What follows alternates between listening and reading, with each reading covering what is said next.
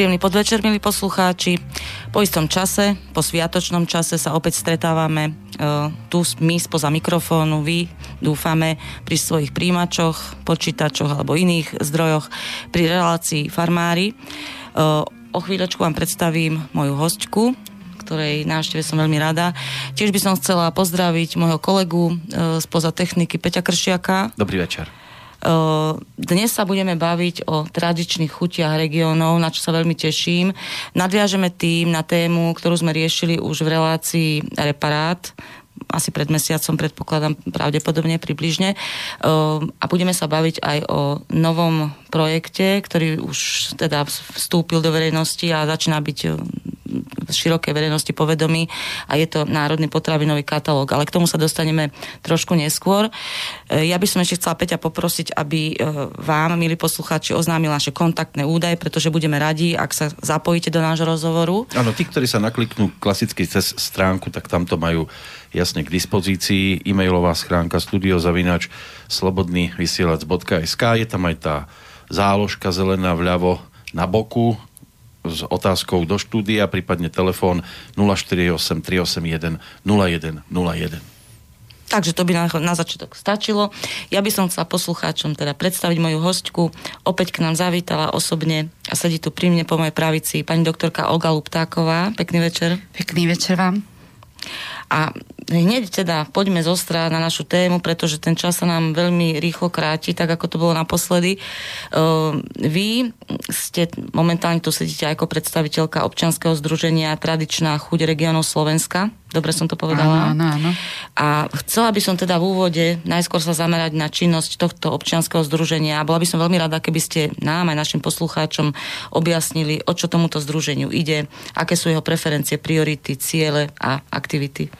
Naše združenie, ja som už aj minule hovorila, má už takú dlhú históriu, už viac ako 10 ročnú a práve toto združenie má ciele podporovať tradície vidieckej kuchyne a zachovanie senzorických vlastností jedál a nápojov, ktoré sa u nás na Slovensku alebo v našich regiónoch stále tradovali a boli, lebo sú tradičné. A práve to tradičné chceme zachovať pre budúce generácie, lebo máme za to, že už v mladom veku dokážu, dokážeme veľmi ovplyvniť našim potravinovým správaním všetko to, čo sa k týmto tradíciám viaže a to je za nás. Takže našou povinnosťou je okrem toho, že máme rôzne podujatia, ktoré som spomínala už aj e, minule, stále niečo robiť nové. Teraz sme urobili projekty s deťmi začíname pracovať, lebo mám za to, že Deti sú veľmi vďační príjimači informácií práve od ľudí, ktoré, ktoré nie sú z učebníc, ale zo života. A príklady a dokonca sa stáva, že pri aktivite, ktorú teraz rozbiehame alebo máme ako prvý ročník detskú školu gastronómie, nakoniec pri úvodných takej polhodinke deti si zoberú slovo a hovoria, že a moja babka, a moja starka, a ja som so starkou mrkvu vyberala, a ja tato, a my máme na večeru. Tak toto je veľmi pekné, že deti nám dokonca a čítal som a oco povedal. Tak my im potom to, čo oco povedal, alebo čítali, alebo niekde sa dopočuli a počuli sme, že moč je potravina, až také to vyzerá, tak my im povieme, že prečo to tak nie je a nakoniec z toho je tú poslednú polhodinku neskutočne krásne uh, ich aj výpovede, ktoré my potom spracovávame a vidíte, že vzdelávanie s deťmi prináša svoj úspech. Takže my okrem tých aktivít klasických, čo máme v občianskom združení, poduje, po, som spomínala, tie tradičné chute regionov Hontu, Podpolania, podujatie Jabokovú, chuť Hontu Poladziansky a rôzne, rôzne iné menovník vianočný, už nie rýchlo si spomenúť, koľko toho robíme, tak okrem toho sme začali robiť veľkú, okrem dôchodcov, spolupráce s dôchodcami, tam je tiež to veľký priestor, tak tie deti, ktoré som veľmi šťastná, že tento projekt, ak bude pokračovať, tak budeme príjmať ďalšie a ďalšie školy a budeme radi, keď sa do toho zapoja z toho, čo hovoríte, je vlastne to slovo tradičná zachované, pretože prepájate tie medzigeneračné vzťahy, respektíve obnovujete možno v niektorých prípadoch. No a kto už iný by mal o tradícii hovoriť ako tá staršia generácia? E, sú to ešte ľudia, ktorí si naozaj pamätajú, sú to takí tí žijúci pamätníci, veci, ktoré sa možno niekedy aj vytrácajú zo života a stávajú sa vzácnosťou. A je veľmi dobré, že teda to ešte zachytíte, že to stihnete a že tým deťom sa to sprostredkuje. To určite, lebo tí deti, viete, tie preferencie samostatné, chuťové, ktoré máme, možno, že si to neuvedomujeme, čo to je to dedičstvo tradičné, chuti, čo to je, ale tie preferencie chuťové už získavame hneď, ako žena ostane tehotná, tak tie prvé týždne okamžite ona vie, že je tehotná, vôbec nevie prečo a práve v tom prvom aj vôz až prvom... Až Čiže to je tá odpoveď na otázku, že prečo má žena chute a nadvezujeme prečo na to, že tie deti, áno. ktoré vy máte už potom ako ako príjimateľ už s niečím tam vstupujú do toho. Áno, áno, už prídu práve. A aké že, chute teda deti preferujú? E, myslím si, že najdôležitejšie je vedieť, že, e, že čo to, tá, viete, že čo to je tá chuť a ako vzniká tá chuť, lebo preferuje práve tie chute, ktoré, o ktoré sa postará matka lebo v prvom až v 8. týždni práve tehotenstva sa plod rozvíja a vyvíja sa, vyvíjajú sa mu rôzne tie štruktúry, ktoré majú potom pri dozrievaní senzorický význam. Lebo prvé sa začína v hlave. Ako vieme, prvé sa začína hlava a to oči, uši, jazyk. To znamená oči, uši, jazyk a nos Čiže sa vyvíjajú na, die, áno, na mhm. dieťatku ako prvé. A to preto, aby dieťa vedelo hneď už, keď sa narodí, kým ešte sa mu vytvára ten hltací efekt, ktorý sa mu vytvára následne od 12. týždňa, ktorý on prehltáva, tú amniotickú tekutinu, ktoré sú všetky tie potrebné látky, ktoré mama má. A práve tým naučím sa prehltávať, práve týmto dieťa dostáva prvú informáciu, aké chute bude preferovať. Je veľmi zaujímavé potom o vyššom štádiu tehotenstva, takom 26. a 28. týždni, čo aj môžete na internetoch vidieť, ako sa dieťa správa v brúšku maminky a práve, že ako reaguje na tie chute. Práve deti pri tých horkých chutiach, ktoré sú, oni správajú sa, mraštia sa, lebo horká chuť je znakom toxicity. Mm-hmm ale sladká chuť detí, tie úsmevy, mama si to možno neuvedomie, prečo sa dieťa v brúšku smeje, sladká chuť je považovaná za chuť bezpečia. To znamená, to je bezpečná chuť a to preto, že sladká chuť je spájana s tými sacharidmi, ktoré sú základom nejakej si energetickej výbavy a deťsku dáva silu. Deťsku dáva silu, deťsko sa rozvíja, má počit bezpečia, že sa pohybovať začne, tak ženy vedia, má dostatok, majú bude mať dostatok energie, má nejaké zásoby. Áno, má zásoby mm-hmm. a už sa istí, že je všetko v poriadku. No a potom slaná chuť, to je zaujímavá chuť slaná, že ženy majú chuť na slané a, a bože, na slaná nemôže, a každý viete, slovo nemôže, mne nemalo existovať, lebo všetko môžeme, čo telo káže. A práve keď má žena chuť na slané, na tú slanú chuť, tak je to preto, že detsku slaná chuť je spojovaná s minerálnymi látkami, s minerálmi a detsko, keď potrebuje práve v tom svojom vývoji, to, tie minerály, tak, tak ono si pýta slané. No potom myslím, že tam ešte kyslá chuť dostala, to je posledná. No to sa tak traduje, že ano. mamičky, ktoré očakávajú bábetko, tak tie kyslé uhorky, že ano. po nich siahajú, alebo kyslé ano. rybičky, to sa tak ano. traduje, možno je to povera. A kyslá chuť, a deti reagujú s tou kyslou chutí znovu v tom brúšku tak e, zvrášteno, áno. A to pre, preto, že kyslá chuť vždy u detí, alebo tradične, znamenalo nejaké kazenie sa. Viete, uh-huh. kazenie. Nejaký proces to znamená, taký... Áno, to znamená, keď žena napríklad má poruchu trávenia, že sa preje niečím alebo čo, tak jej to asociuje to pokazené niečo, tak jej tá kyslá chuť ide na chuť, takže sú také prípady. Takže tie prvé chuťové poháriky, ktoré sa v 8. týždni vytvoria a potom, keď tú amniotickú tekutinu začne jesť,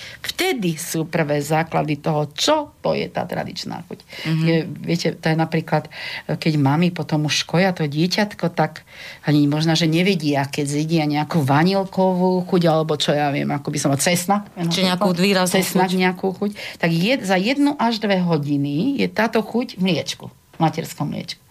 Takže tie preferencie na to, že čo to dieťa bude jesť, naozaj závisí od tej matky. Takže my, ak hovoríme o tej tradičnej chuti, tá sa začína ozaj, za to je zodpovedná ozaj matka a práve táto matka, čo tomu dieťaťu dáva, alebo čo má, tak je to veľmi dôležité. Lebo... A teraz, aby sme tie mamičky nevystrašili pre, to, pre, tou zodpovednosťou, no. hoci teda evidentne ju majú, ano. ale ako by teda, nechcem z toho robiť poradňu, nejakú tehotenskú, ale možno takú základnú vec je teda posluchnúť to, čo si to dieťa pýta, to, čo si ten organizmus teda pýta, alebo dbať na nejaké rady, racionálne výživy, lebo teraz je naozaj tých informácií veľmi veľa a niekedy človek podľahne tomu spoliehať sa na rady odborníkov a potlačiť tú potrebu tela možno preto, aby som nepribrala alebo aby som dodržala všetky tie racionálne rady. Myslím si, že tieto dieťa, ktoré získa práve u tej matky tie šablóny, také šablóny nejaké si kuťové, tak ono si ich bude držať. Ale viete, v dnešnej dobe, takej zaujímavej dobe informačnej, práve je to nebezpečné, že možno, že tie matky sa, ako vy hovoríte, že sa boja, hlavne to je zaujímavé, že mama sa bojí, že priberie. To je zaujímavé, že prečo priberie. My sme také tučné ani neboli. Keď sme išli málo z nás, bola nejaká veľmi tučná, lebo priberali sme tak 9-11 kg maximálne, ak si pamätáte, ale ale určite tie najchudšie priberali raz toľko. Neviem, mm. čím to bolo, ale to telo asi dieťa asi potrebovalo väčšiu kompenzovať. Mm. Áno, skompenzovať, tak je tomu tak. Ale určite sú veľké výskumy napríklad na krysách, že čo sú to tie preferencie chuťové. To nie je len tieto štyri chute, ale je to aj tučné, málo tučké, nízko tučné, čo teraz je trendom. Také veci na krysiach robili pokusy a dali možnosť výberu krysám. Nízkotučné a vysokotučné žrádlo im dávali. A práve tie e, myši začali jesť, tie krysy obidvoje skúšali, ale po čase prestali tie nízkotučné jesť začali sa na, to, na tie vysokotučné z toho dôvodu, že strácali bezpečie strácali bezpečie a zistili, že keď to vysokotučné jedia, že to bezpečie, bezpečnosť je väčšia, tak to je dané inštinktom, našim, lebo naša pôvodná strava určite, ak sa považujeme za nejaký si dlhoveký národ, čo sme aj dlhoveký, nejakého kaukaského typu, nie azijského typu, tak práve u nás je, bolo zaujímavé, že naša trava, pôvodná stravovacia kultúra vôbec nebola nízkotučná, to všetci vieme. A práve tie preferencie nezískali sa, že ste vedeli, že aká je to chuť, alebo čo ja viem, 5 chutí a nejaké senzorické vlastnosti. Nemali sme poradcov vôbec sme nemali. Vôbec sme nemali, tak oni to všetko robili degustačne. To znamená, keď chceli vedieť, aké to prvé jedlo je, tak to museli skúsiť. A práve tie skúšanie, to senzorické hodnotenie tých pradávnych čachov vybudovalo v nás nejaký šablón nejakú senzorickú šablónu. Preto my niektoré chute sú nám absolútne nevlastné. Nevlastné napríklad ja chud umami nemám rada, nemám rada, neviem sa s ňou dáko zosobniť a neviem si pochutiť.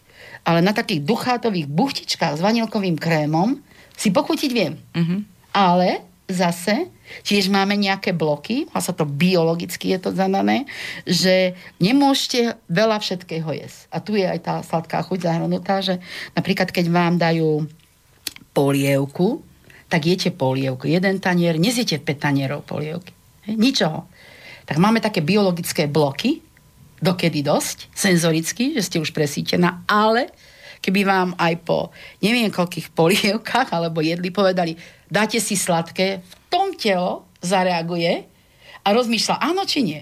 Vždy. Nikdy nepovie, a foj, nechcem sladké alebo čo, ale vždy telo váda. To je tá energetická, taká chuťová preferencia toho sladkého a hlavne u tých detí to veľmi vidno, keď sme sa aj pýtali na tej detskej škole gastronómie, tak prvé, čo povedali, keď to vám komu varí, mama krupicu, stará mama varí krupicu, áno, čo máte radi, tak tie deti povedia, naozaj tie malé deti majú radi sladké. Čiže tá inklinácia k deti, k tomu sladkému, lebo v podstate mo, mož, možno to tak zovšeobecniť a aj cez tie generácie sa to tak ťaží, že tie deti, tie sladkosti chuť u nás Že je to teda prirodzené, lebo sú tie tendencie od rodičov nejak to teda obmedzovať alebo držať to na nejakej racionálnej, racionálnej miere, ale teda je to nejaká prirodzená potreba toho dieťaťa v čase, ako som to ja pochopila, už či teda prenatálneho vývoja alebo potom toho rastu organizmu, že možno v tých etapách, keď naozaj potrebuje zvýšenú tú energiu, Prečo? tak si to nejak pýta to telo, tie sacharidy a cukry práve preto to. A teda dať tomu dieťaťu voľnosť v tom no. sladkom, alebo to nejako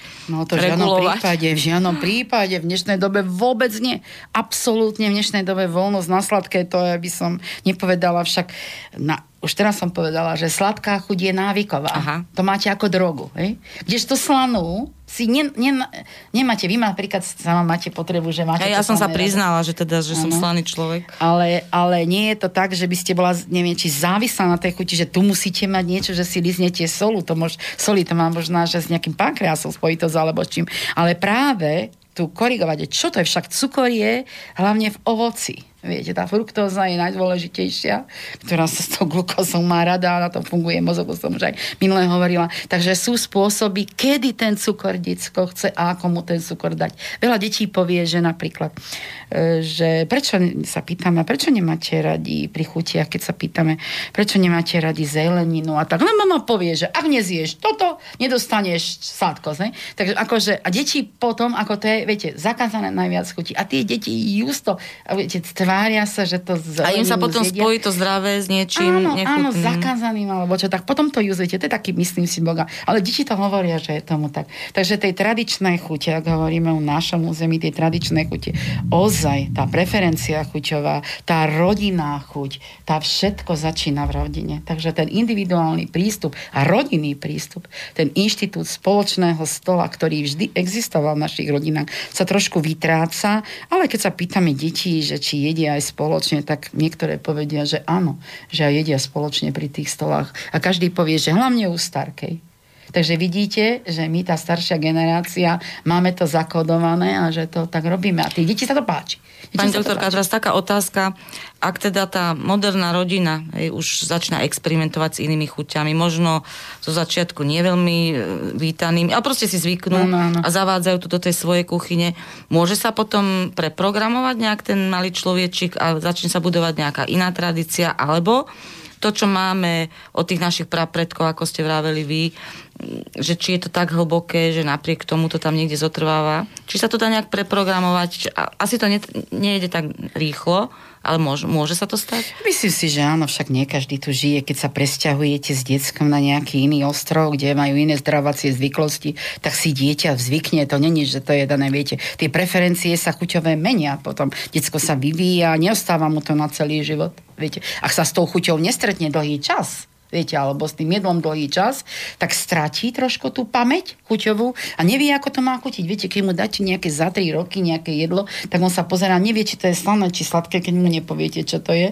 tak tá preferencia sa aj vytratí, ale u detí je veľmi zaujímavé, je to obava z takých jedál, čo nepoznajú. Viete, tým genetickým daním má práve tou matkou, ktorá naprogramuje tú chuť, úvodzovka, tomu dieťaťu, práve tie deti, oni z toho neznámeho, ani keby inštinktívne mali obavy. Hlavne je to u detí takých, čo ja viem, dvojročných alebo 18-mesačných, kedy oni majú z toho nového obavy, viete, dáte mu niečo do úst, fú, čo to je? Skúma, skúma, má tie ksichtíky také malé. A to má tiež názov, volá sa to neofobia je také názov, strach je také strach z toho, obava z toho nového, čo to je. A tie deti, keď si na to navyknú, viete, tak sa mu to zá zvyklostnou chuťou, ktorú si bude žiadať, ak mu to zachutí. Ale ak sa mu to nové jedlo spojí s nechutenstvom, s vracaním, tak tam sa vytvorí už intolerancia, alebo ne, neznášanlivosť, alebo obavy z toho jedla, ktoré mu spôsobilo nejaké zdravotné problémy a už tú chuť nechce.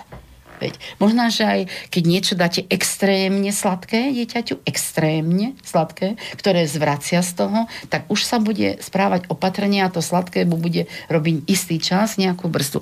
Tak tá tradičná chuť, myslím si, tá, myslím, taká tradičná chuť, nehovorím o chuti na nejaké, aby si to nespájali naši posluchači, že som nejaké striktne daná, ale tú tradičnú chuť, to už jednu, akú matka dá tomu dieťaťu, tá určite je dedičná. Uh-huh. Ja by som to teraz možno tak rozlišila tie dve roviny, že jedna tradícia je to, čo tá matka odovzdáva dieťaťu a potom hovoríme o tej tradičnej chuti regiónov, to znamená niečo, čo je v tom, budeme pokračovať v tom kolektívnom vedomí, ako uh-huh. na tej stránke som sa dočítala. Čiže také dve úrovne.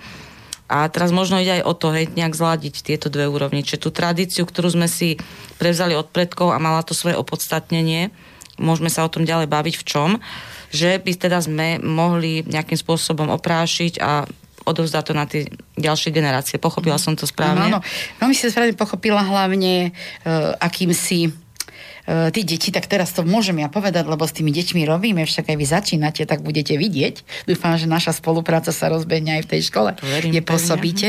Ale práve tí deti, keď sa ich opýtam, čo máte radi, he? tak povedia, zaujímavé je, že všetci deti, väčšina detí, aspoň z tých, čo my, to, čo sme teraz absolvovali zatiaľ, toto vzdelávanie, povie, že šošovicu, to som minule aj spomínala, že moje deti to majú radi doteraz. Šošovicu strukoviny majú veľmi radi. A to vidíte, strukoviny sme my na to našom území stále jedli. Mali teraz bohužiaľ sa už menej jedia, čo je veľká chyba. A tí deti, keď sa ich pýtam, že čo z tých strukovín jedia, tak vedia vymenovať jedla. Vedia vymenovať tej. A moja starka robí zelenú fazulku, áno, má zahrádku na bro, a povedia, áno, zelenú fazulku a bola som s ňou zbierať proste a povedala, že ako to máš rada. Tlačí, a ona starka si, starky si dá toto, ja si dám toto, octu. Oni tie deti vedia už tú chuť podľa svojej chute si prispôsobiť aj u tej starke, ale si ju pamätajú. Čo je zaujímavé, takisto, keď sa pýtame, deti majú radi to sladké, ale keď sa ich opýtate, čo si dáš radšej, krupicu alebo nejaký croissant, tak som čakala, že povedia to krásanty. Oni povedia krupicu. A prečo krupicu?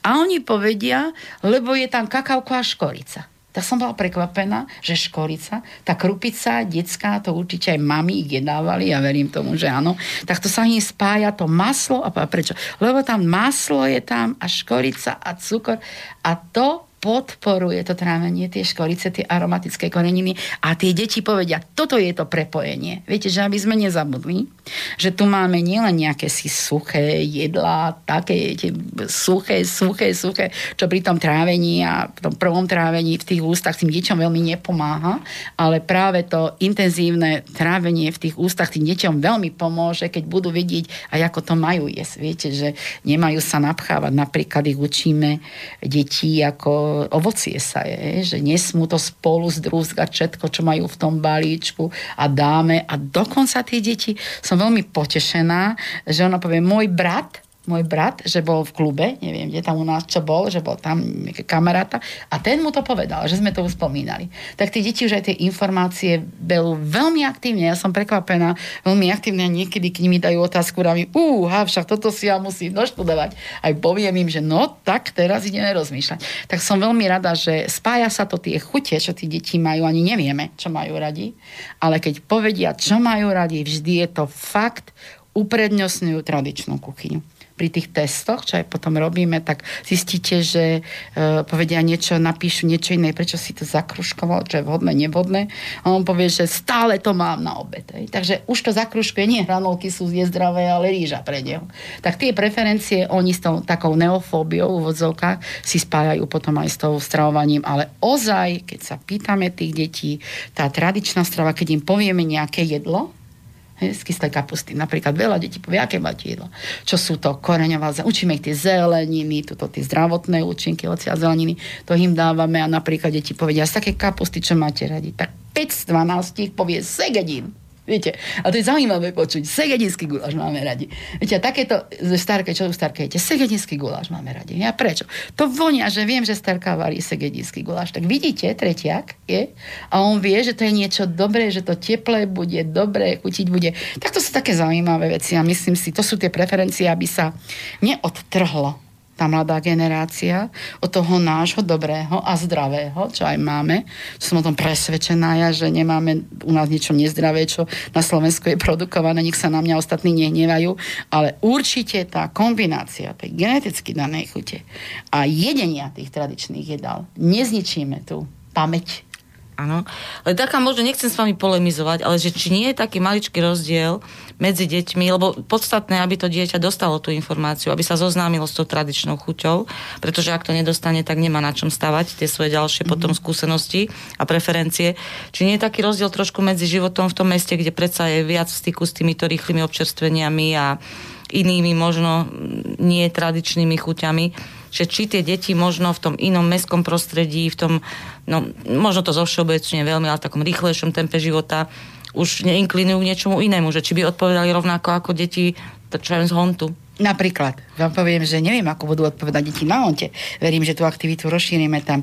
My sme začali v okrese Zvolen a je to sú Sliač, Kováčová, Lieskovec a Zvolen to, je, to sme urobili taký štvoricu, aby to bol ucelený celok. Viete, ucelený. A to z toho aj dôvodu, že tieto deti, to sú deti, to sú, nie že je to rozdiel, to sú deti meské, úvozovkách meské, však my nemáme, nemôžeme sa za nejakú mestskú konglomeráciu veľkú pokladať, ale sú to deti mesta. Sú to deti z mesta, nie sú z dediny, tam sme ešte neboli, na týchto dedinách, tam to bude určite tiež zaujímavé pozorovať, ale tieto deti z mesta toto hovoria. Takže tí deti z mesta, keď majú možnosť tú tradičnú stravu, dobre pripravenú samozrejme, okúsiť, tak tie deti to vítajú. Veľmi to vítajú. Lebo to sú chute, ktoré nemajú aromatickú preferenciu. Veľa našich no, nových jedál, ktoré sú ponúkané teraz ako nejaké si nejaké bum alebo čo jedlá, majú výraznú arómu. Výraznú. To znamená, že zastie napríklad pri čínskej kuchyni alebo azijskej kuchyni chuť umami zastrieť celú chuť paradajky, papriky. Tam necítite len tú umami chuť, áno? Takú hubovú, či vedeli, takú hubovú chuť, keď hríby otvoríte, zavoniate, to je tá umami chuť, aby vedeli, tá umami glutamová chuť tam je veľmi, veľmi aktívna. Lenže oni sú na to naučení, im to chutí. A postupne, keď si na to zvykáte, na tie glutamány sa dá veľmi rýchlo zvyknúť, lebo to je slané, takže tam sa to posúva veľmi tá hranica inde, dokonca aj viac solíte, keď to budete tak často aj dávať. Tak to sa dá naučiť, viete, to sa dá naučiť. Tak preto ja si myslím, že tie deti v tom meste nemali také preferencie. Keď sa ich pýtame, to je dosť dlho trvá, keď sme tam s tými deťmi a sme sami s nimi, učiteľka len sedí, tam dozoruje pani učiteľka, tak oni to rozprávajú spontánne a, a aktívne sú dve hodiny. Takže naozaj tam nevidela som ja rozdiel medzi Sliačom, Zvolenom, Lieskovcom a Kováčovou. Mm-hmm. Teraz to, seba kriticky rozmýšľam, že čo by moja dcera odpovedala, preto som aj tú otázku možno položila, uh, lebo hovorím, tá tradičná chuť uh, v mnohých rodinách jednoducho už ustupuje niečomu, hovorím, rýchlejšiemu, možno aj modným trendom, kto vie. Áno, áno, možno určite. tie staré mamy sú teda garantom ešte tých tradičných pochuťok. Ja by som možno túto prvú polhodinku tak nejak e, završila tým, možno naozaj nejakými odporúčaniami, odporúčaniami e, čo teda vyplýva pre toho rodiča, akým spôsobom by mal vychovávať. Lebo podľa mňa toto je vec výchovy dieťaťa k, takému, k nejakým stravovacím návykom a vlastne k takému zdravému spôsobu života podľa vás? Ja si myslím, že najdôležitejšie je určite, či to niekde mám aj tu poznačené, ale určite Určite, verte mi. Nie som zástankyňou jednostrannej stravy. Jednostrannej stravy. Čo vidím aj u tých detí, že je to trošku tak. Jednostranná, tak hovor, ak sme hovorili o tej preferencii chuťovej od narodenia, tradičnej preferencii, čo tam mama detskú odovzdá, tak potom je veľmi povážlivé, už sama žena vie, koľko má chutí počas tehotenstva, je veľmi povážlivé, keď deťom dávajú nejaké modely jednostrannej stravy. Áno, že mu nedajú jesť niečo. Telo už tých 9 mesiacov samo si pýta, čo chce. A ak ono si to pýta 9 mesiacov, tak keď sa dospelý človek buduje, keď si robí stavbu svojho tela, keď, viete, keď e, sa vyvíja, to sú deti, ten každý týždeň narastie snad pol centimetra, alebo ako ja nie, nie som pediatrička, ale je to najväčšie obdobie. Mm-hmm. A vy mu dáte jednostrannú stravu, tak to telo, verte mi, že to, čo potrebuje, nedostane tá, pardon, tú imunitu, to, to, tá imunita mu povie, že daj mu, daj mu a hoci neviete čo, neviete, by ste mu potom, keď zakorie, dali modré z neba, neviete, čo mi mu dalo a vtedy mu práve nechutí. Uh-huh. A vtedy detsko, keď zachorie, mu nechutí, viete, pri tých preferenciách chuťových. Vtedy detsku zaujímavé, že keď už dieťa ochorie, keď už to telo povie dosť, tak čo prvé nechce? Jesť. A to je, viete, podľa mňa je to taký signál tela, ktoré by sme mali poču- počúvať a práve pri tej jednostrannej strave alebo stabilnej strave, ktorá sa robí, tak ja si myslím, že mali by tie matky vedieť, že aj tam funguje senzorická sítosť. To sa volá taký výraz, je senzorická sítosť. Ak sa prejem jedného, už to zo zvyku jem, hej, že mám chuť, ale to telo má deficit. Mm. Tak potom darmo dávajú, ja som veľmi prekvapená, že ako takým deťom, viete, môžu dávať toľko multivitamínov. Nehnev sa na mňa nehnevajú nikto, kto si to pracuje, alebo si myslí, každý máme právo na názor, viete. Ale ak si myslí niekto, že multivitamín je viac ako vitamín, ktorý si môže získať zo stravy to dieťa, viete, aj po tepelnej úprave niektoré zeleniny a ovocie majú vyššiu hodnotu biologickú ako aj po teplnej úprave, ako len surové, tak vôbec nie som stotožnená. A potom vidíte, keď detsko zachorie, možno, že aj z toho, že to telo nemá a že oslabuje sa, tak potom vidíte, už sa nahrádzajú tými multivitamínami, lebo dieťa nedokáže, keď je chore veľmi jesť práve pri tej teplote mm-hmm. Tak ja si myslím, že najnebezpečnejším je práve, práve tá jednostranná strava, ktorá teraz je veľmi často u tých detí, že sa pýtame, tak dosť často, koľko razy toto jete, on povie, že koľko razy a toto, tak sa priznajú a povedia veľmi radi, lebo majú to za to, že to je ako táto jednostranná strava, čo sú, oni to majú na to, že to je ako, že si to môžu dovoliť. Že to považujú to za určitý luxus. To je zaujímavé.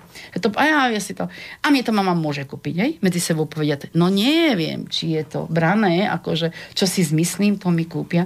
Ale práve to v tom hlavičke, tej malej hlavičke, ktorá ešte nemá vytvorený nejaký samý návyk, alebo ak si ho vytvorí, tak to nebude moc dobre takýmto spôsobom, tak sa to môže trošku zmeniť a v budúcnosti to dieťa aj dezorientované, aj všetko, aby tú ortorexiu nevrózu nemalo, že sa bude báť jesť, že to priberem, alebo mi bude mhm. zle, alebo čo viete. Tak to je jednostranná strava, nie som mhm. zastankyňa. A týka sa, ako, teda neviem, či to dobre chápem, tá jednostrannosť môže do toho zahrnúť napríklad teraz to také trendy, hej, že napríklad, že niektorí tvrdia, že mliečne výrobky nie sú pre ľudský organizmus vhodné, alebo napríklad teraz veľa ľudí rieši ten lepok, Uh-huh. Hej, teraz nehovorím o, ľuďo, o ľuďoch, ktorí majú tú intoleranciu, ale hovorím ano, o ľuďoch, ano. ktorí sa nejakým dobrovoľ, sa zaoberajú tým, čo sa týka. Sa rozhodnú toho zbaviť, uh-huh. lebo sa to všeobecne povie, že je to škodlivé. Že aký na to máte názor, napríklad na tie mliečne výrobky, či je to prirodzená súčasť ľudskej stravy, alebo je to niečo, čo, bez čoho sa zaobídeme a naopak, lebo sú také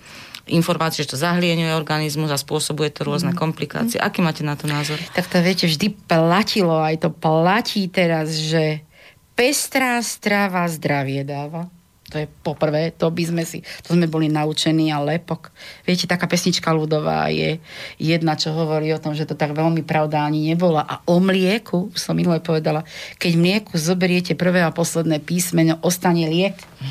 A ak niekto mne povie o zahľaňovaní, viete, ja som veterinárna lekárka, celý život robím hygiene potravín, ja som to už aj minule spomínala. A predsa pre pána kráľa však mačky by nemohli ani žiť, Viete, to je poprvé. A po druhé, ak sa niekto bojí hlienov, pýtam sa ja prečo. Prečo? Pre pána kráľa veď hlieny, viete, nech sa na mňa nikto nehnevá, ja to hovorím, pretože je to potravina živočišného pôvodu. O tom, čo je mlieko, sme sa už minule rozprávali, že nie je mlieko ako mlieko, ale hlieny je obranný systém, ktorú tí výstelku dýchaciu okamžite, keď je tam nejaký vírus alebo parazit, alebo vírus alebo nejaká baktéria, ktorá prvé, čo urobí ten vírus, musí sa napiť. Bez vody nie je to život, to sme už spravili. No, to znamená, podľa mňa, vysušuje tie sližnice a deti majú suchý, krvavý, dobre, že vykašľievajú suché, bolestivý kašel, áno. Avšak keď tie hlieny pokryjú tú sliznicu, zavlhčiajú, už keď vykašlieva no, hlieny, vlastne mama povie, mama povie, hej, joj, už vykašlieva, už je dobre. Tak ja sa pýtam, čo, ak, o akých hlienoch sa to bavíme, viete? A chcem sa opýtať každého, kto túto vetu povie. Veľmi rada, veľmi rada opravím svoj názor verejne, názor verejne. Ak mi niekto predloží vedeckú štúdiu, ktorá tvrdí, že mlieko zahleňujú. Používame Aziatov, áno. Používame Aziatov, ktorí nemajú také trávenie ako my. Viete, oni sú vybudovaní na sojách a na takých, to, čo mali. Viete, keď tam nemali kravy, čo mali... Čo, tým prostredím. A čo majú tí jesť, keď nemajú kravy, tak jedú potkany. Viete, alebo myši, oni majú žaby, alebo ja neviem čo, majú zvyklostné také delikatesy, majú, keď tých dokumentárnych filmoch vidíte, tak majú iné delikatesy ale u nás bolo mlieko, maslo, delikatesa. Tak ja som veľmi rada, že konečne už nejaký takýto, viete, tie mýty, čo vznikali a vznikajú tie mýty, je veľmi nebezpečné a preto, že mýty v prvom rade vznikajú preto, že nie je dostatok dôveryhodných informácií o tom, o čom sa hovorí. A po druhé, že táto doba, internetová mediálna doba, prináša osoby alebo ľudí, ktorí sa pasujú za odborníkov a tak, tak veľmi nejako akože strašným spôsobom hovoria o niečom, že tí ľudia sa zlaknú, bože, ja už nebudem ani mlieko piť, lebo páne Bože, idem zomrieť. Viete, to je aj s maslom. Viete, maslo sa hovorilo, maslo nemáme jesť. Koľko rázy, viete, za tie roky, čo my robíme v tej tradičnej chuti regionov Slovenska, nesmú sa tam používať len maslo. Viete, a hovorili sme ľuďom, bože, nie je to tak, nie je to tak. A teraz vidíte, maslo sa vrácalo na chleba a šmalec sa vrátil na panvicu. A prečo? Viete, prečo sa vrátil? Lebo niekedy nejaké vedci spravili chybu?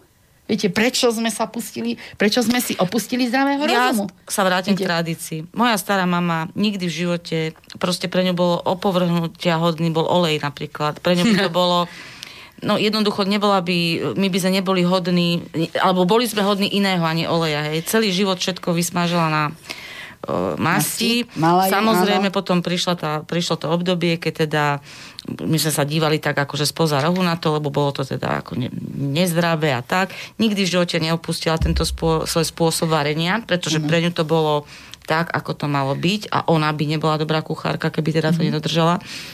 Ale ja len to chcem povedať k tej tradícii, že áno, odborníci takí, takí, ale človek skutočne by asi, tam je možno ten, tá, tá pravda, alebo to, ten, ten, ten zdravý rozum, hej, že toho by sa asi človek mohol držať, že to je tá taká cestička, ktorá by nás mohla k takému niečomu ozaj zdravému priviesť. Aspoň to je taký môj názor. Môj názor je taký, že neexistuje univerzálna pravda. Viete, neexistuje to. Každý sme iný. Tá výbava naša je tak individuálna. Viete, my sme každý zostavený ináč. Máme svoju nejakú, si by som povedala, takú e, životnú štruktúru. Každý má svoj život, svoju sme životnú individuálni, štruktúru, sme, i, i, sme takí sami, ale jedlo je, podľa mňa jedlo je taká istá individuálna vec, ako je láska. Mm-hmm. Viete, viete mieru lásky medzi nami, ako má kto, čo. To je tak neskutočné vec to jedlo. Takže práve to je to, že to jedlo, čo my hovoríme, že je, malo by byť také, to vidíte, som veľmi rada, že na tie naše podujatia chodí aj mladé mami a pozerajú, ako varíme. Keď si dáte na masť, dáte si bravčovej masti lyžičku, hej, dáte tam cibulu, a zrazu máte dosť masti. Hej. Keď dáte olej, a nepripečie sa vám, hej, pomaly sa to robí, nepripečie, dáte olej, už aj hneď cibula. Áno? A prečo je to tak? To je tam či škodlivosť, či neskodlivosť. Teraz sa veľa vedcov zaoberá práve tým prepaľovanými tukmi, tým prepálenými tukmi a všetkým možným, viete, sa zaoberajú. A, ale to je preto, viete, preto sa to urobilo taký, ja som nie za biologické pokusy na novodobé biologické pokusy na najzraniteľnejších, čo sú deti. Nie som za to, viete. Ak je niečo oskúšané, a bolo to osvedčené a držalo sa to, tak experimentovať s nejakými tukmi na deťoch je veľmi zle. A preto, lebo práve tie tuky, masť, je to živočíšny produkt. Dané, dané, dané, to sa samo vytvorí. Krmíte a ide, krmíte a ide, to zviera má svoju štruktúru, má, s- narastie to. Tak to znáša, napríklad živočíšne tuky, znášajú teplotu do 220 stupňov. 200, hej. Ale olej, slnečnicový, 140. A pri viac ako 140 stupňov už pôsobia tie látky, čo vedci hovoria, čo môžu byť pre naše telo extrémne nebezpečné. A už to naši nie mali olej, ja si myslím, že keď naša mala olej, tak trošku mala oleja do koláča dala, alebo do čoho. asi aj vzácnejšie to bolo Lebo teplota v rúre je inakšia. Trošku vidíte, že máte nedopečenú piškotu. To znamená, nemôže tam byť 200 stupňov, lebo by to bolo dopečené. Takže tam nebola taká vysoká teplota, kedy to bolo podľa mňa škodlivé, čo aj vidíme, čo aj vravia. A maslo, masť ako taká, maslo bola delikatesa, to bol barter. To sa ani doma nedlo, to sa vážilo, lebo to sa obchodovalo, vymienialo, zadačo, barterovalo. Takže to bola vzácnosť. Maslo je dnes vzácnosť. Zác- a sa to stáva. Takže no, vidíte, keďže si to nevážili, keď toho bolo veľa. Je to veľmi je to tak. zaujímavé rozprávanie, ale pani Luptaková, čo keby sme si teraz dali trošku pesničky, trošku hudby, aby sme si oddychli a aby sme páči. preli tie slinky, lebo už zase sa zvečerieva. Áno, áno, Aj čas na jedlo. pekne. Tak Peťo, pustíš nám niečo.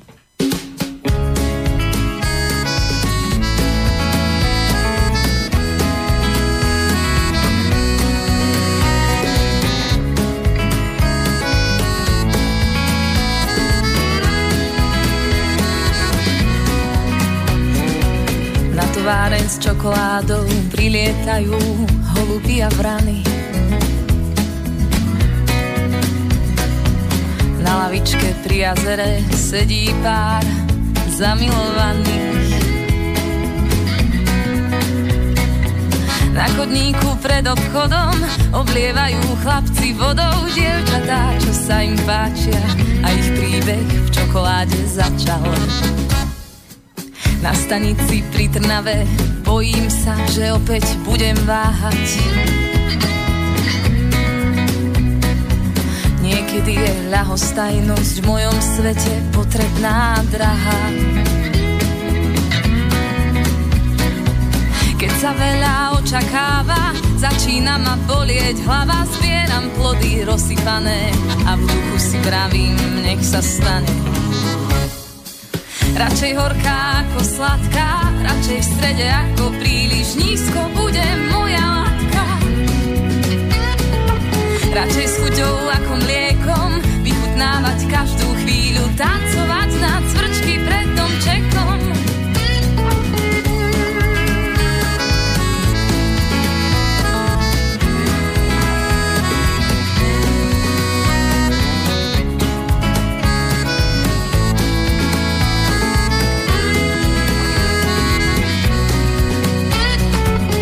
továren s čokoládou. Hľadela som dlho iba za sklom. Čo mi prišlo nereálne, stalo sa A to skutočné zhaslo. Príliš rada som a žijem Nerozoznám ilúzie Snívam iba neprorocky. Na stole ma vábia chutné kocky Radšej horká ako sladká, radšej v strede ako príliš nízko bude moja latka. Radšej s chuťou ako mliekom vychutnávať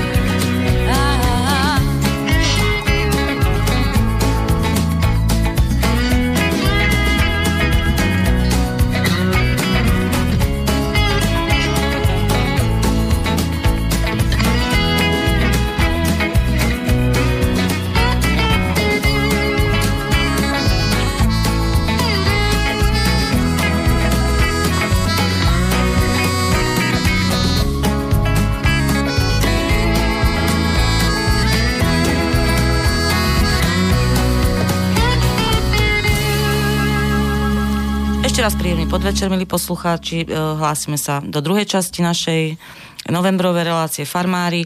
Po mojej pravej ruke sedí moja hostka, pani doktorka Olga Luptáková, s ktorou sa rozprávame o e, tradičnej chuti, o tom, ako dieťa už z prenatálneho vývoja si nesie nejaké stopy pamäťové mm, o chutiach a vytvára si vlastne na celý život návyky stravovacie a možno vzťah k jedlám. Čiže rozprávame sa aj o tom, ako rodič, konkrétne teda v tomto prípade hlavne matka, dáva do vienka tomu dieťaťu už nejakú tú výbavu vzťahu k jedlu a vzťahu k zdravému stravovaniu.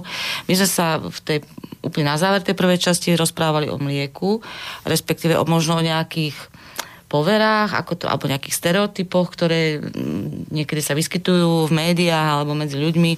Takže dokončíme ešte tú tému mlieko, pretože ešte niečo ste chceli k tomu dodať.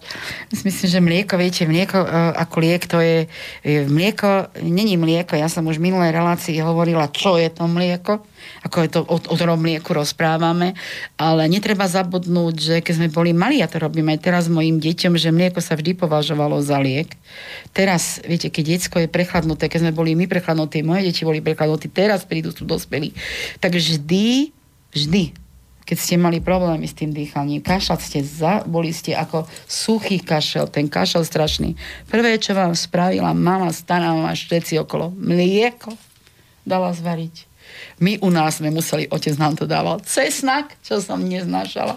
A keď sa prechladilo, tak med a to sme museli piť. To je jedno, keď ste ten pohárik museli. Keď lyžičkou naťahovalo všetko možné. Ale sme to museli vypiť. Staré lieky hovoria, že keď si dáte mlieko, chren a med, viete, spolu a dávate si tomu telu, tak to vám neskutočne prehraje organizmus. Práve tá biologická skladba tej rastlinnej a živočišnej, toho rastlinného a živočišného, lebo keď si zoperiete koreň chrenu čerstvý, med, čo nik nemôže povedať, že je led, a mlieko, o tom mlieku, čo ja hovorím, o tom tradičnom mlieku, tak kde by sa tam zobral nejaký jed?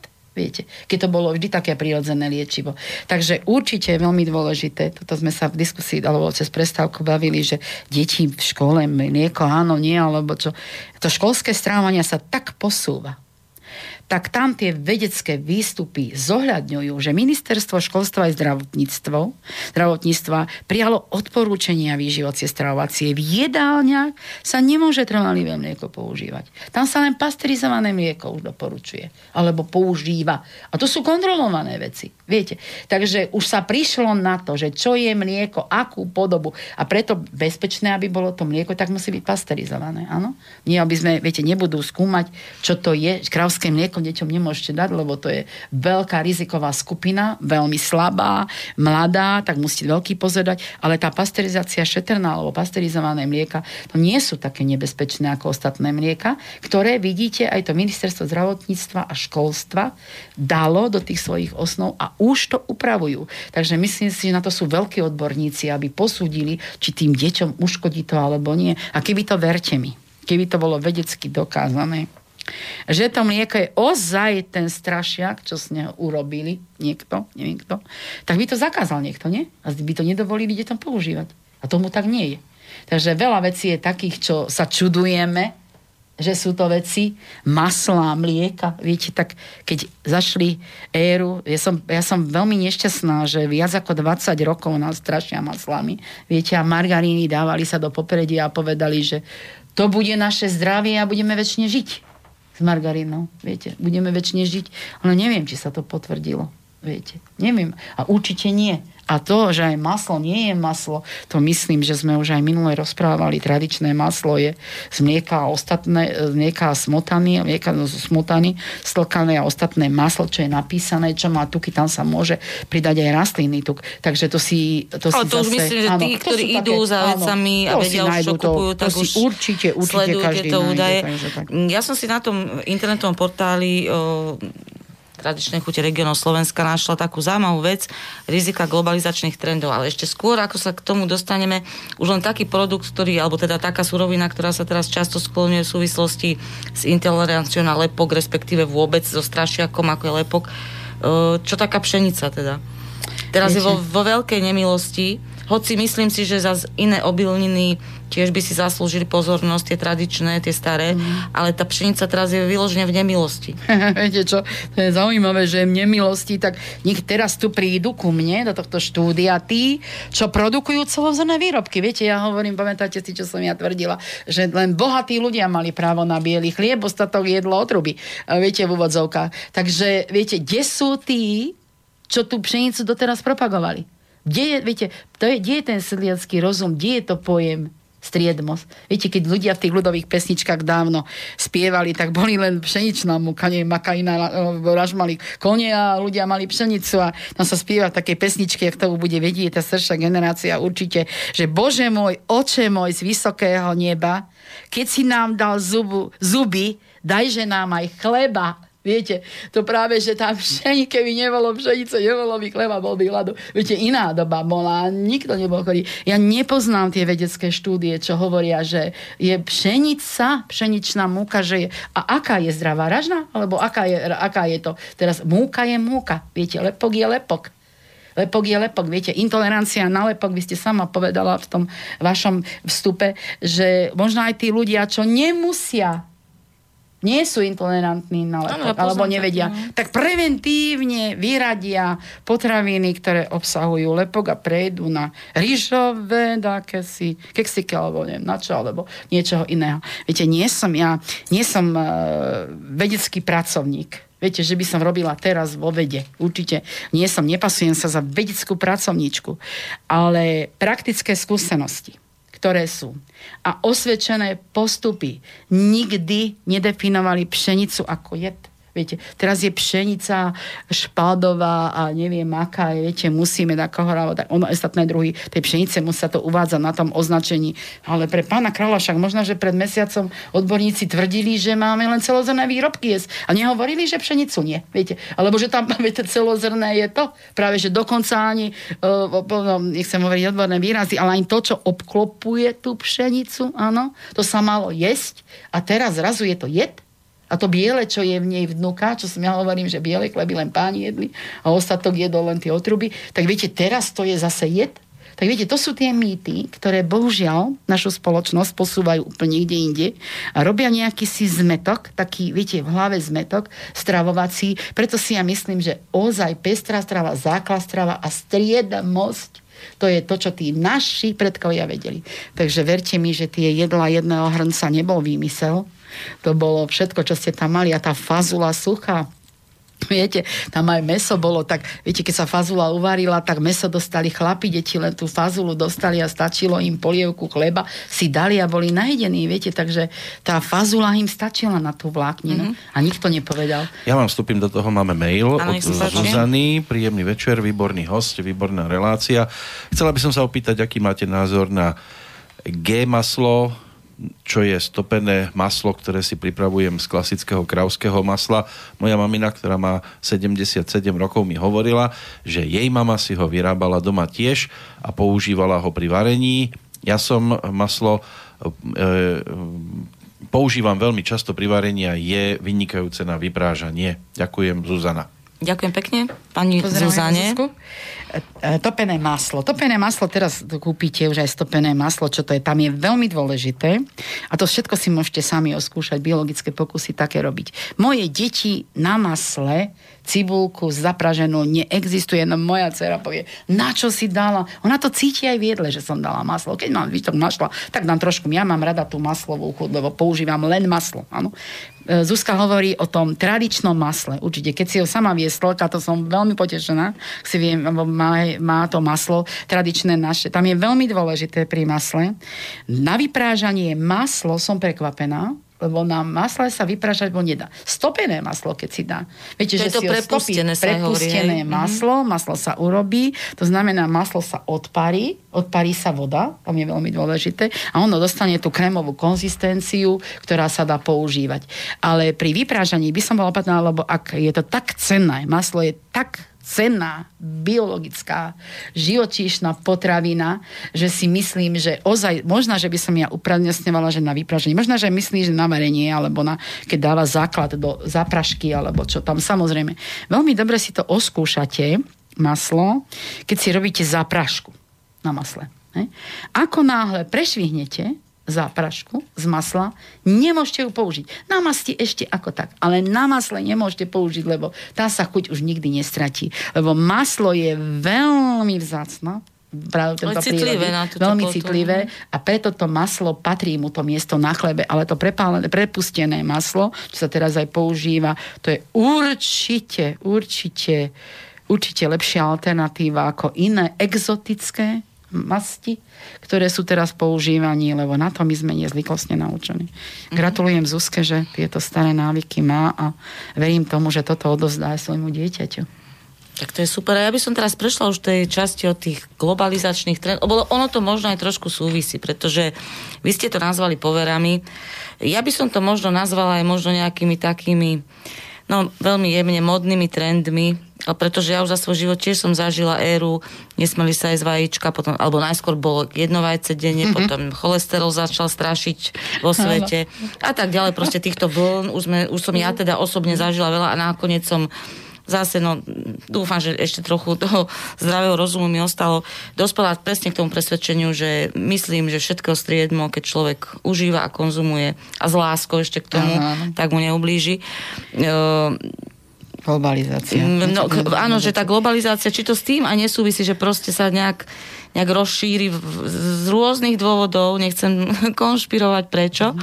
Uh, aké sú tie rizika podľa vás, lebo tam takto to bolo formulované na tej stránke, aké rizika tej globalizácie vidíte vy a či sa vôbec v tom našom takom prepojenom svete Dá tomu vôbec predchádzať? Viete čo, tak, tak globalizácia, to ja som aj písala už tak niekde, že je beh na dlhé trate. My sme to vôbec nevedeli, tento výraz sme nikdy my pred 20 rokmi nepoužívali, alebo koľko je to rokov od tej revolúcie? 20 či 30, neviem koľko, 20, 20, 30. No už 30 rokov už bude, 30, hej? No. 30 rokov. My sme ten pojem nepoznali. My sme vôbec nepoznali slovo globalizácia, čo ja viem, čo je global. A teraz to slovo sme najprv, čo to bude, čakali, keď sme boli sebestační, sme ho zase nepoznali, áno, potravinovo sebestační. Ani nás to nezaujímalo, to slovo. A zrazu keď nemáme dostatok, už keď vôbec nie sme sebestačná krajina potravinovo, to všetci vedia, že my nie sme strajina sebestačná potravinovo, čo sa týka v globále, tak zrazu tú globalizáciu, ktorá prišla, lebo sa dala čakať. Ak nie ste krajina sebestačná potravinové, tak iné ako globalizáciu čakať nemusíte, nemôžete. A to je ten beh na dlhé trate, tá globalizácia, že čo prinesie, áno. No ak Viete, ja nie som taký pesimista, ale ak hovoríme, že chodia sem zahraničné skupiny, ino z tej nekaukazskej, z tej azijskej strany a oni si nevedia vynachváliť kvalitu, všetko, lebo oni doma kvalitu nemajú, vidíte, tak oni budú hľadať kvalitu, lebo si za ňu zaplatia za tú kvalitu. A to je tá globalizácia, že čo nám ostane, viete. Ostane nám to, čo tu mať budeme. A to je, to je to, že my sa tomu nebudeme môcť brániť, preto aj toto poľnohospodárstvo, naše potravinárstvo, je veľa, že sa robí opatrení už teraz. Sa robí veľa opatrení na to, že aby tá globalizáciu, aby tú globalizáciu sme tak veľmi necítili. Aby sme necítili, viete, lebo ak sa naučíme jesť také inostranné oleje, ja nechcem menovať, aby som niekoho neurazila, kto to má rád, inostranné oleje a zabudneme, že sme mali aj bravčovú masť, ak nebudeme chovať svine, a nebudeme tu bravčovú masť mať, alebo ak sa globálne prestanú chovať svinie a budeme sa krmiť paličkami a rýžou, tak tým pádom nebudeme môcť tej globalizácie uhnúť. Takže len dovtedy pojem globalizácia začína byť zaujímavý vtedy, keď nie ste sebestační potravinovo. Ja som o tom presvedčená. Takže to globálne, čo bude, to ukáže čas. Ale ak sa má globalizovať všetko, viete, tom pojem je taký čudný, globalizácia, akože kruh, globus je taký, globalizácia, zase všetko tak dokola ide, tak myslím si, že každých 200 rokov sa niečo deje. Viete, tak sa hovorí, že tak sa deje. Tak prišlo 30 rokov, to máme, uvidíme, čo to prinesie, ale určite by som mhm. dávala veľký pozor, ako táto globalizácia práve aj novodobým systémom stravovania prispeje na naše zdravie. Viete, čakať. Keď ja budem napríklad detsko budem nejakou experimentálnou stravou krmiť. 15 zistiť, čo to prinieslo. Lebo však biologické pokusy, preto sa tak často aj vo vedeckej obci nerobia, lebo to musí byť dlhý proces. Viete, a to zviera nevydrží tak dlho. Až na, čo na viacerých ste... generáciách možno, áno, lebo sa to môže áno, prejaviť lebo to, akože to tam odstupe. neudržíte, tak to biologické pokusy na tých živých zvieratá sú modelové situácie robia, kadejaké vedecké. Takže vyskúšávať to, čo prinesie, viete. A vzdávať sa z toho tradičného, čo sme čo mali už poskúšané, považujem za experiment. A globalizácia a experiment idú ruka v ruke. No a napríklad to je presne to aktuálne, o čo sme sa možno aj v telefóne bavili, keď sme sa dohadovali na tejto relácii, že ten, tie dôsledky tej globalizácie máme momentálne v obchodoch tým, sa prejavujú teda tým, že problém je s maslom, Vianoce už pomaly sú ohrozené, ako titulky hlásia, pretože vajíčka sa stali no, no. zlatými vajíčkami, doslovne, no, nie len symbolicky. No, no, a teraz... Že aj toto je vlastne hm? dôsledok toho, že skrátka na tom trhu, ktorý je tak uh-huh. veľmi prepojený, e, sa stane niečo, nejaký problém. Ja to teraz nebudem identifikovať, no. lebo tak hlboko som to ne, neskúmala. Nie, no ale doplatia na to naozaj široké masy Spotrebiteľ, ľudí. spotrebiteľ. A ja sa teraz pýtam, viete, to zase ste povedali, to, že maslo bola mor, novodobý mor, vajce, novodobý mor, ej, boh, že môj, všetko bolo novodobé mori a teraz zrazu ten mor hľadáme, viete? Však naši producenti by neboli zatvorili farmy. Ja viem, koľko sme mali farmy. Ja viem, koľko sme mali v našom regióne závodov výrobných. A prečo ich zavreli? Hej? Preto, lebo vajcia boli mor. Preto chovať hovedzí dobytok. Lebo maslo nebolo, bolo mor. Viete, nebo, ale, ale kto to vyrobil? Tá globalizácia, viete, priniesla to globalizácia, že sme zase zobrali to globálne, nie vlastné za vlastné. Viete? A to takto oznáva. Ja som povedala, viete, o vajciach ja e, veľmi rada, ja som povedala, že vajcia stoja už 30 centov jedno, či koľko stojí už minimálne, 30%, určite ja neviem, koľko budú stať, ale to, že je vajec nedostatok, vzniklo aj z toho, že bolo kauzy. Viete, boli kauzy, bola tam insekt, pesticíd, ktorý sa použil ako insekticíd v tej farme a potom sa zastaví jeden dodávateľ a to sú dôsledky globalizácie. Ako náhle vy ste naučení, že máte trvalý prísun z tej Európskej únie alebo z iných krajín, aj nie Európskej únie a máme plné pulty, tak dovtedy sa vám vysmievajú, doslova ako ja mám tú skúsenosť osobnú, že sa vám vysmievajú a povedia, a to si ty na to odkázaná, aby sa ty v sobotu za motikou hrbila? A to si ty odkázaná, aby si si zdravie ničila? Viete? No tak ja si zdravie tou motikou neničím. Viete, že to mám ako konička. Že okopávam tie zemiaky, že ich mám. Že keď k nám príde návšteva, urobím tú babu, viete, alebo urobím placky, alebo čo, upečiem v rúre s kráscov a s kyslou kapustou, ktorú som si sama natlačila. Ja to nepovažujem, že to je škodné. Ale pri globalizácii a nedostatkoch budú bohužiaľ ohrození najviac tí, čo majú. Ako v každej dobe. Viete. A to je to, že ľudia si to neuvedomujú a povedia, čo by som to robila? Však sú plné obchody tak sa môže stať, toto je ten dôsledok globalizácie. No, vyzerá, že by sme mohli mať dokonca aj telefonát, tak páči, vás poprosím sluchatka si zobrať, ak sa počujeme. Pekný dobrý večer. Dobrý podvečer. Pekný podvečer. Môž, môžem vstúpiť do tej debaty? Áno, nech sa páči. Hej. Ja by som chcel položiť otázku, do jakej skupiny človek patrí. Malé no. decko sa je krv alebo mlieko? Mlieko. Pre tých, pre tých, pre tých ktorí e, popierajú hodnotu mlieka a tak ďalej. Malé dieťa, my sme cicavci. To je všeobecné no, známe. No, Ale nie sme cicavci, my sme šežravci. Ako druh, sme, my všetko tak, jeme. Takže... Ale nie sme komáre, že by s našou potravou, bo máte pravdu, bola krv, preba ani, ani upíri sme, nie, viete. Tak ja som veľmi nešťastná, som rada, že to hovoríte, lebo mlieko mlieko je historicky dané, že mlieko k našej rase slovanskej, ktorá prišla z tej inej strany ako azijskej, tej, ka, ka, tej, kaza, či tej ka, ka, kaukaskej strany, čo sa hovorí, že sme, tam sme boli na to predurčení, že to my jesť budeme a piť budeme. Takže ešte raz hovorím, mlieko, o ktorom my hovoríme, občianske región Slovenska, hovorí o mlieku, o mlieku. Nie o náhražkách mlieka. Nie o e, mlieku, ktorá je... Nehnevá, nech sa na mňa producenti nízkotučných potraví nehnevajú, ale niekedy 0,3 a 0,5% keď bolo obsah tuku mlieku v mliekarenskom závode, bolo povolené pri 0,3% ešte oplachovú vodu z potrubí, keď takýto obsah tuku bol, neviem, či si pamätáte, ak ste v mliekárenstve robili, bolo možné pustiť ešte oplachovú vodu do potrubia. To znamená, že ja nie som presvedčená o tom, že e, po pojem mlieko ako také, my hovoríme ako naše združenie a presadzujeme to aj vzdelávame tých ľudí, že veľmi treba opatrne aj s pojmami narázbať. Pojem maslo, pojem mlieko. Ešte dobre, že tie vajcia nenesú nejaké umelé sliepky, alebo že sa nedajú vyrobiť, ale Číňania na to prídu ako na to. Hovoríte mi normálne z celej duše mojej, pretože ja hovorím takto, hej, že mlieko obyčajné, alebo, alebo práve mlieko ano. vydrží koľko? 3 dní? Áno, áno, to je živá kultúra. potom Dva. skýsne. Áno, čo je dobré. Áno. Čo je dobré, čo je dobré. To je znak jeho biologickej kvality kysnutie. Áno, presne o tom to je. A dnes sú koľko dňové mlieka? Veľmi dlho. Podľa toho, to, ako teplotu pri ošetrení použijete. To, to už není mlieko. Je.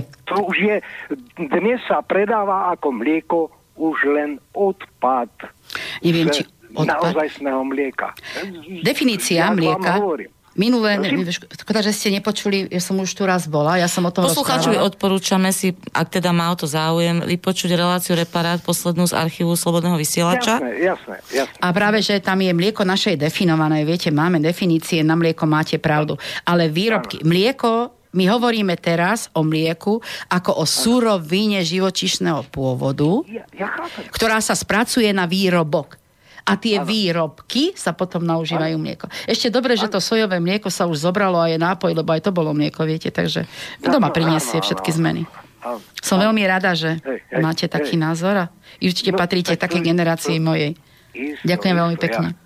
Ja, ja som z dediny a jak sa hovorí, na mlieku som vyrástol. Takže tak to je. No. Dobre. Teraz mi prišlo ešte na mysle posledná taká poznámka, veď sa aj hovorilo, že žena je krva mlieko. Že to mlieko bolo také dôležité a bolo znakom áno, nejakého zdravia. Plnosti, plnosti, krásy, áno, plnosti.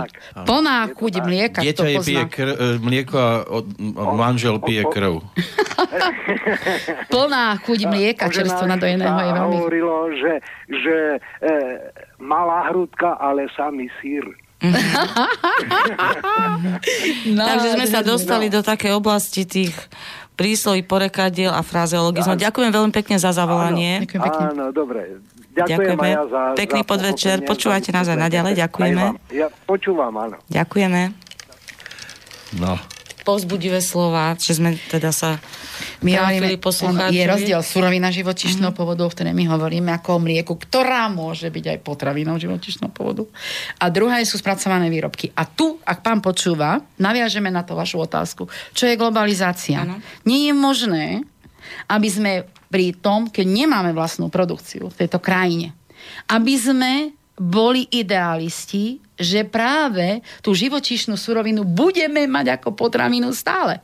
Není možné v takom tempe. A práve tá globalizácia, to je dôsledok, prečo sa z tej suroviny životičnej pôvodu, nezmenené, musí stať výrobok, ktorý vydrží rok lebo by nebol na trhu to mlieko, ten výrobok ako taký. Lebo ak ste nie sebestačný, tak tá globalizácia vás zasahuje na každom jednom úseku. Tak toto je aj prečo Mlieko je výrobok. Ešte je tu jeden mail.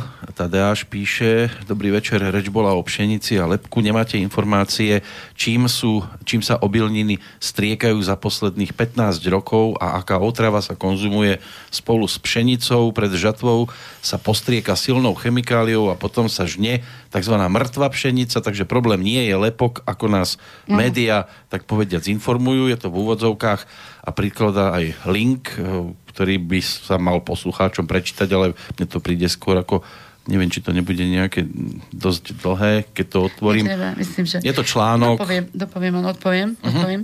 E, takto, e, my, e, viete, nik nehovoril o záťaži na životné prostredie a pestovaní obilnín.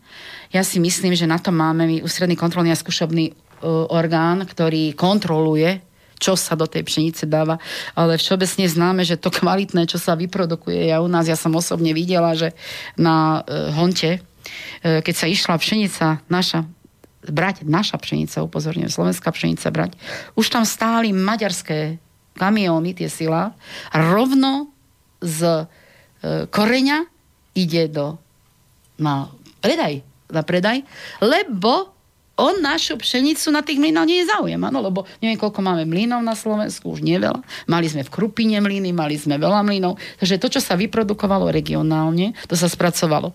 A ak má niekto záujem na Slovensku, garantujem, ak vy hovoríte, že pred zberom sa zbiera, e, neviem, z skúsenosť takú máte, ale ak by to tak bolo, tak my, orgány dozoru, určite potravinového dozoru, čo robíme, my to vzorkujeme, uksupári chodia, kontrolujú. A čo je zaujímavé, viete, my už v našom regiónu, čo sme na to, čo som ja šťastná, že v tomto regióne ja žijem, máme už aj bioprodukciu. Na Honte je veľa bioproducentov, ktorí to produkujú. A čo keď vyprodukujú bioprodukt, koľko my máme biozemiakov? 7-8 razy naštípne inšpekcia bio, čo kontroluje bioprodukciu. 7-8 počas, pro, počas rastu vzorky berú. My berieme vzorky a všetko, že ozaj je to bio. A myslíte si, že majú školy o toto záujem? Regionálne? Kde tie bio... Na, Detvianská huta, Látky, Cerovo, Litava. Rozumiete, čo ja viem, čo chodím a dozorujem, vzorkujem. Máme toľko bioprov a vy si myslíte, že majú o to záujem. Hoci majú cenu. Už musia mať cenu. Stojí to veľa peňazí tá produkcie. Lebo si to zákazník nekúpi, áno? Aj rožok si kúpite najlacnejší. Rozumiete? A celozrný, ešte aby bol lepší. Takže to je vec, vec názoru toto, viete? A toto, čo vy hovoríte, ja nie som oprávnená posudzovať biologickú alebo nejakú kontamináciu pšenice a či nás zavádza niekto alebo čo, ale celý život sa rozpráva o intolerancii na lepok intolerancii na lepok, preto sa stal alergénom, lebo niekto to zase vyskúmal, že to je, ale to, viete, či je tomu tak, to nechám na lekárov humánnych.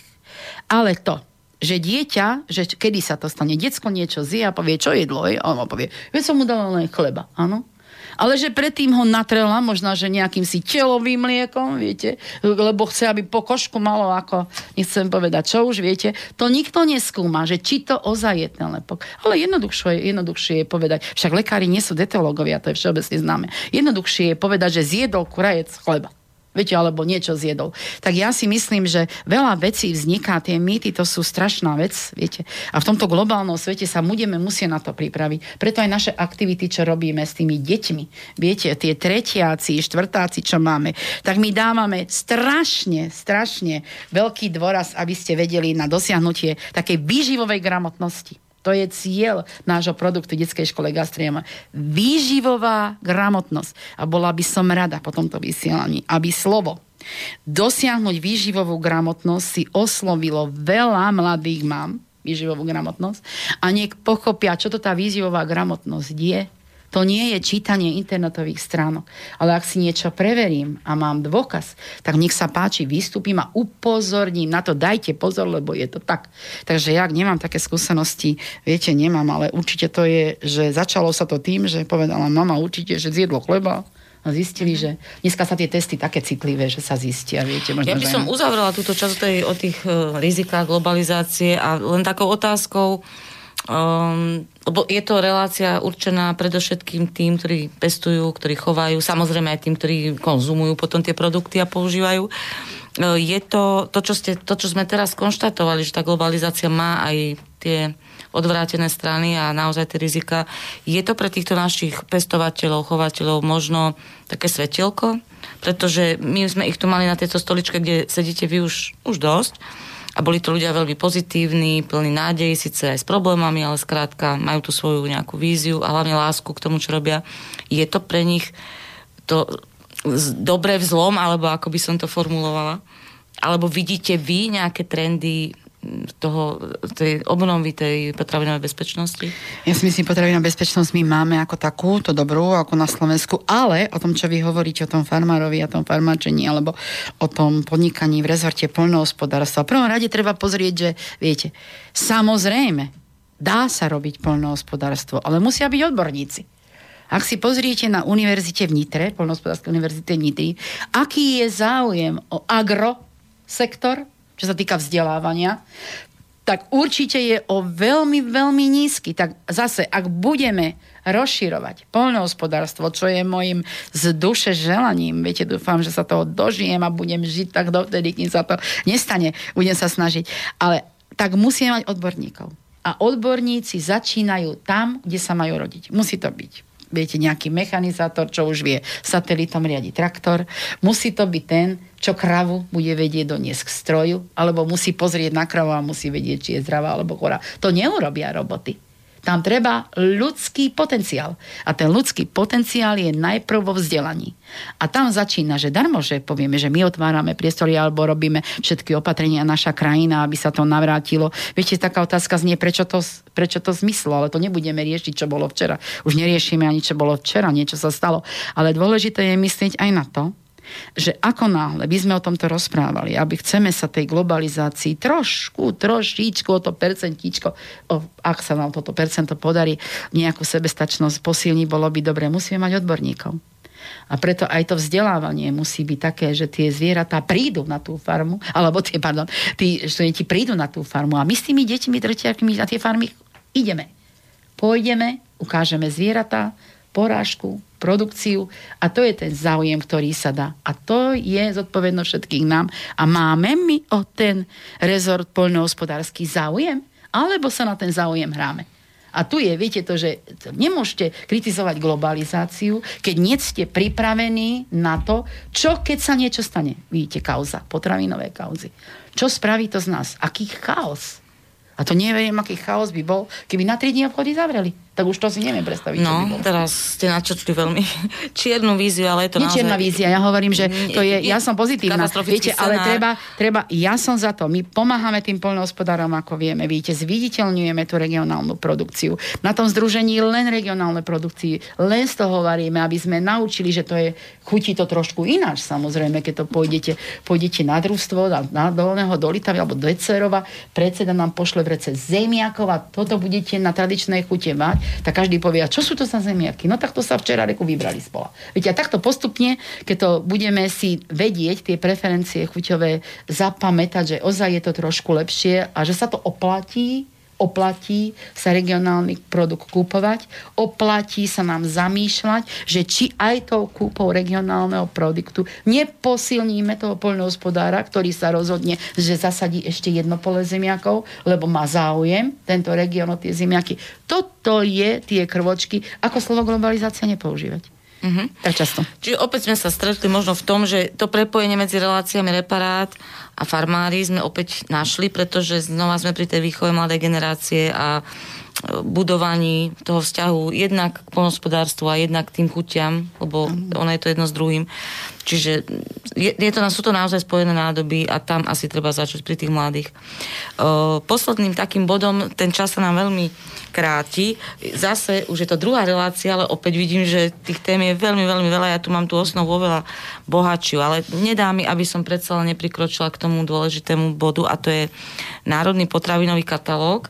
Keby sme teraz v tomto momente dokázali nejakú virtuálnu anketu urobiť medzi poslucháčmi, mňa by osobne veľmi zaujímalo, že koľky z nich by poznali už tento názov, pretože je to teda pomerne čerstvá novinka.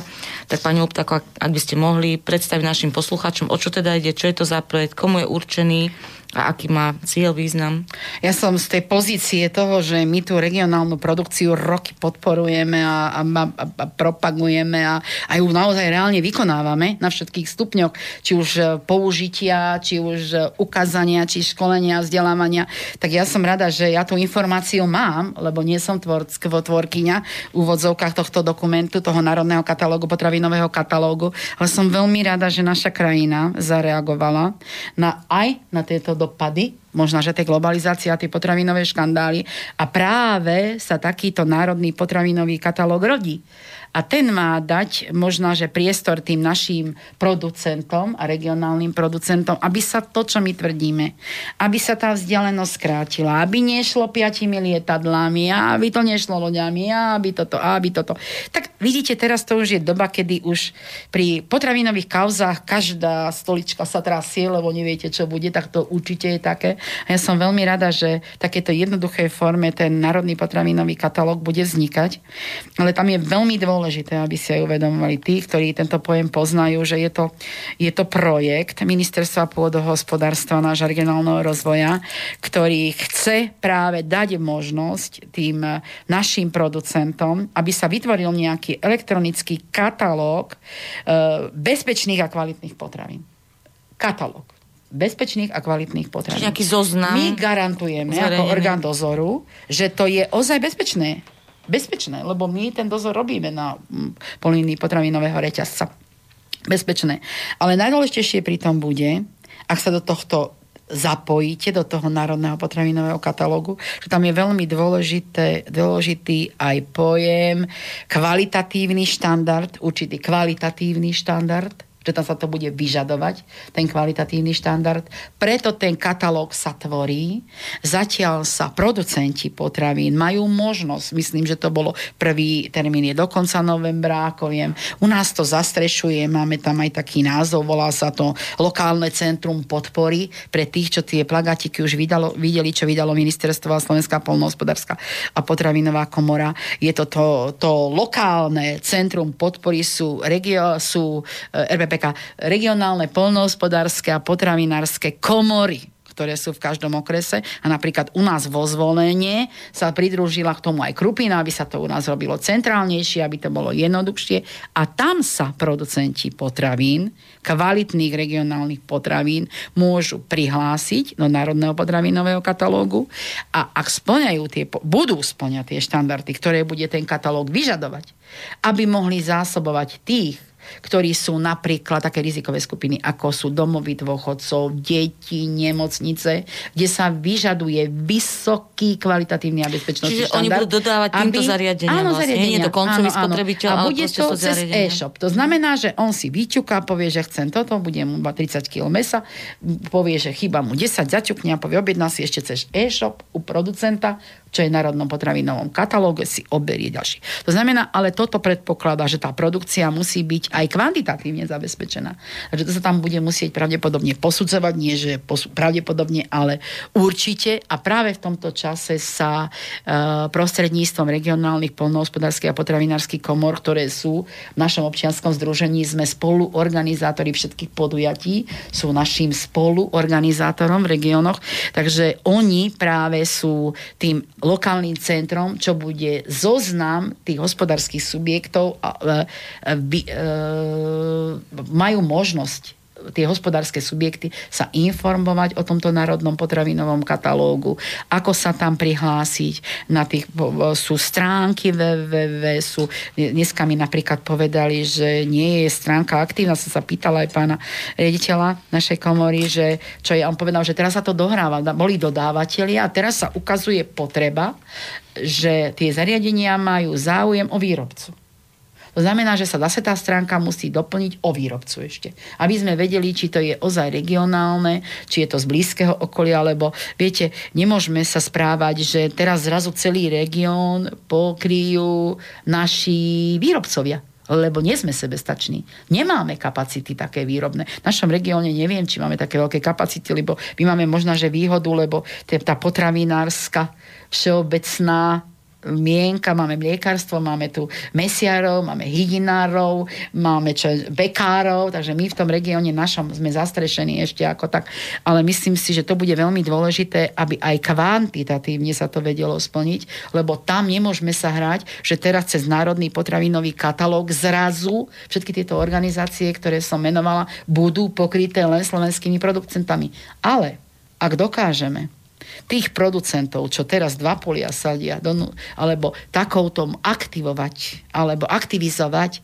na ďalšiu prosperitu, aby ďalšie dva polie zasadili, tak to bude zmysel tohto národného potravinového katalógu, aby sa tá sebestačnosť trošku posúvala a hlavne, aby povedomie ľudí stúplo, aby tá disciplína národná, ktorú každú krajina má, našej absentuje, aby sa zvýšila zvýšila národná disciplína. A myslím si, že predmet národná disciplína má by byť v školách. My tie deti to učíme. Myslíte tým to povedomie, že teda áno, mali by sme áno, naozaj áno, e, sa správať áno, jednak... Áno, áno, ja to nazvem tak vlastenecky, možno aj teda zachovávať nejakú tradíciu, to je jedna vec. Áno. Druhá vec, zodpovedne voči svojmu zdraviu, áno. zodpovedne voči spoločnosti, áno. v ktorej žijem, voči svojmu blízkemu okoliu.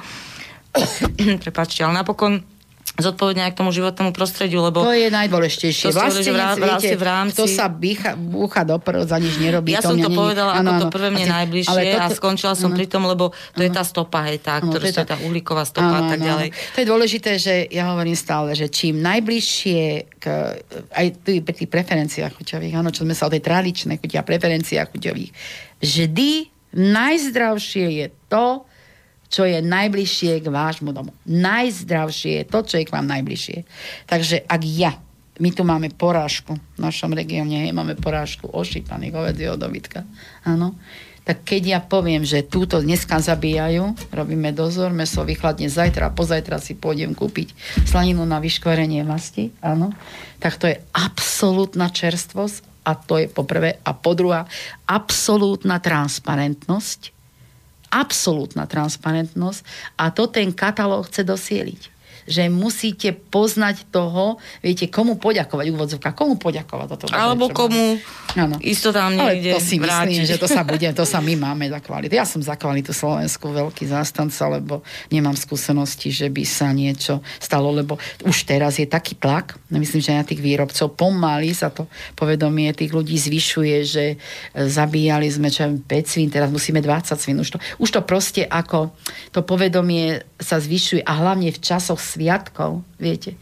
Veď to bude ten dneska, bude král, kto si bude môcť dovoliť a dostane sa na poradovník tých producentov, čo produkujú v regióne. Ak to budeme takto ponímať. Viete, tak to bol aj ten zmysel národného Akože že to bude, hej? Takto, aby tie takto hospo- áno, ja si myslím, že áno. Aby tie hospodárske subjektky v našom regióne, každý povie, že ja som vám povedala sama, že sa neoplatí, ale bože, zdravie nie je hodnota, či sa oplatí alebo nie. To sme dostali zadarmo a keď sa o nebudeme starať a budeme sa k nemu správať lacno, tak aj tak skončíme. Pani doktorka, kde sa môže poslucháč alebo nejaký záujemca o tento projekt informovať, možno niečo konkrétnejšie, možno obšírnejšie, kde sa k tomuto dopracujeme? To sú regionálne polnohospodárske a potravinárske komory v každom okrese, ktorú majú. Oni majú svoje stránky, máme aj Slovenskú polnohospodárskú potravinárskú komoru, dokonca v tom, v tom plagátiku, čo je bežne dostupný na tých regionálnych komorách, je schránka www.mpkinfo.sk tam si to môžu tiež nájsť, na tej plagátikoch si to nájdú aj najdôležitejšie je, že tie informácie informácie im podajú osoby, ktoré s tým robia. Ja tú informáciu mám, lebo tá komora spolupracujeme s ňou veľmi blízko s tým združením a robíme veľa spoločných aktivít a aj takéto veci sa nám dostanú alebo konzultujeme, alebo pýtajú sa nás, prídeme na prevádzku, opýtajú sa, vieme o tom, tak my by sme o tom mali vedieť veľa, keď tú potravinovú bezpečnosť robíme, aj to podporiť aj takýmito, viete, informáciami, ktoré máme, aby tí producenti sa stali dostali do toho zoznamu hospodárskych subjektov, ktorí do Národného pokravinového kódexu, e, Národného katalógu potravín budú zahrnutí a tie produkty tam ponúknú. Uh-huh.